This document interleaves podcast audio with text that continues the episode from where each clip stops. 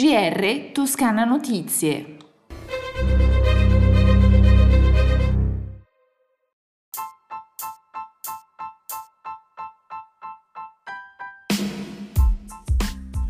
Bentornati all'ascolto del GRI Toscana Notizie. Hauser e Regione Toscana fanno squadra per la promozione di uno stile di vita sano e consapevole tra gli anziani che possa aiutare l'invecchiamento attivo. L'associazione di volontariato e promozione sociale, che conta 194 sedi in tutta la Toscana, ha firmato un accordo di collaborazione siglato anche da ANCI Toscana, da Federsanità e dalle tre aziende USDRO della regione. Il fil è quello ancora una volta della prevenzione.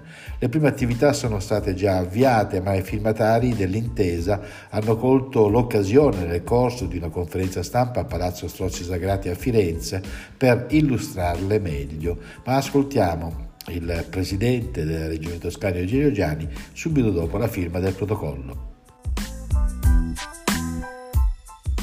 L'intesa con l'Auser è molto importante perché è un'associazione che riesce ad avere una capillarità di presenza per la rappresentanza della terza età e con terza età indico oltre i 65 anni, significa un quarto della popolazione toscana, eh, molto forte in tutti i comuni, nelle varie frazioni, nei borghi.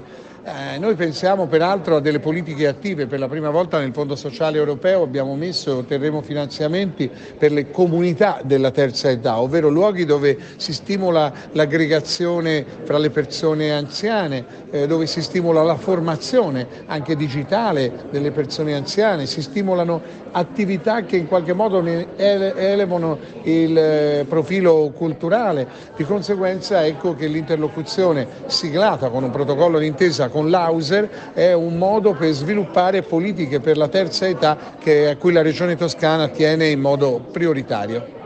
La Regione ha firmato un protocollo con l'UISP, Unione Italiana Sport per Tutti, ed affida all'associazione la promozione dell'attività fisica tra gli adolescenti nelle scuole e nella comunità e la redazione di un programma biennale di attività da studiare quest'anno e da avviare a partire dal 2024. Lo sport è importante evidenzia il presidente della Toscana Eugenio Gianni. Lo sport ha un valore sociale indiscusso e la sua valorizzazione deve iniziare dalle scuole. Il protocollo è stato firmato anche dall'assessore alla sanità Simone Bezzini e da Lorenzo Bani, presidente di UISP Toscana.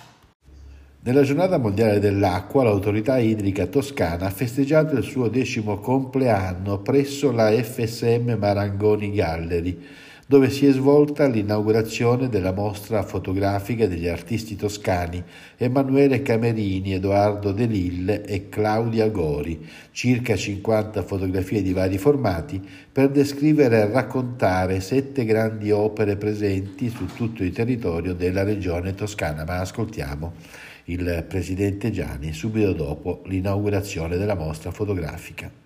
L'acqua e la sua capacità di raccoglierla e naturalmente utilizzarla a fini pubblici, sociali, è priorità per la regione toscana.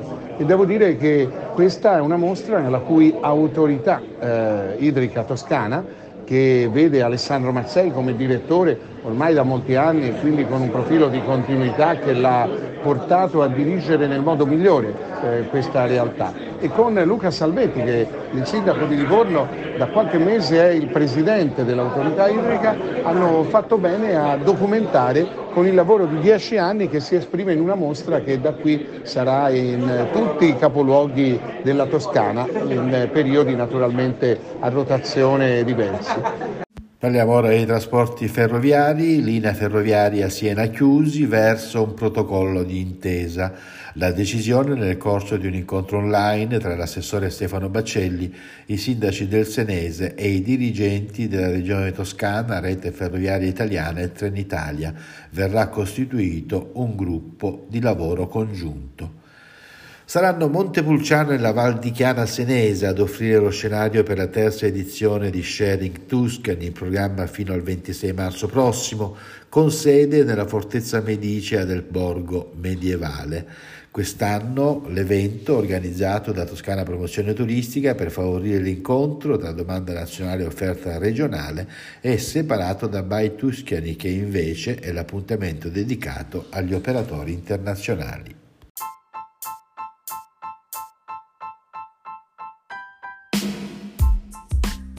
Il tempo in Toscana nelle prossime 24 ore, una mattinata nuvolosa, eh, soleggiato dal pomeriggio, ma nuovo aumento delle nubi in serata sulla costa centro-settentrionale, sul Valdarno medio inferiore e sul Mugello. Eh, le temperature mm, stazionarie o in lieve calo le massime in Appennino. Si conclude il nostro GR, un buon ascolto dalla redazione di Toscana Notizie, un buon ascolto anche da Osvaldo Sabato.